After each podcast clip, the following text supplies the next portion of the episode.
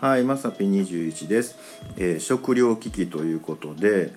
まあ、食糧危機が来るぞみたいなのはね結構前からちょろちょろ言われてたりするじゃないですか。なんかねあのコオロギのなんかね、えー、と粉末にしたやつ、うん、なんかそんなの食べようとかねなんかいろいろあるじゃないですか。でねあのーもともと言われてるんですけどどうもねあのーウクライナとロシアのあの関係で肥料がね入ってこないみたいなんですよ。でそれをまかなあかん時期が今らしくてでそれなかったらもう収穫量がめちゃ減るとかいうね、うん、なんかもう半分とか3分の1とかになっちゃうよみたいなねなんかもう食糧危機やばいっすよみたいな話もねなんかまあどこまでほんまか分かんないですけどねあるみたいなんですよ。でまあこれはちょっとえらいこっちゃな思ってねあのとりあえずうちはあのプランターがちょろっとあるのであのそれを掘り返しですねあのこの間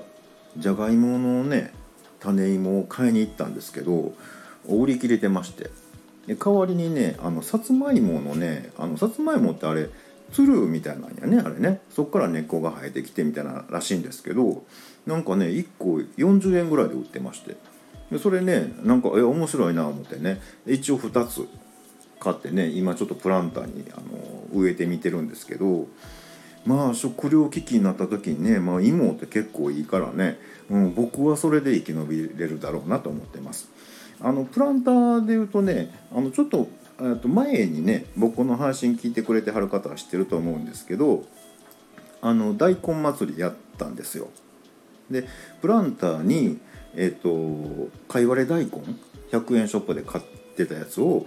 あの種まいてね放置してたら大根になりましたって言って、まあ、親指大ぐらいのね大根になったんですよね。うん、でどうやって食べたら美味しいかなっていうのをね昔あのこの配信で言ったんですけどあれを抜いてから大根祭り終わってからまた新たに芽が出てきまして別のとこからね。でちょっとほっといたろう思ってね。ほっといたら、まあ、今回ですよ。あの手のひら大まで大きくなりました。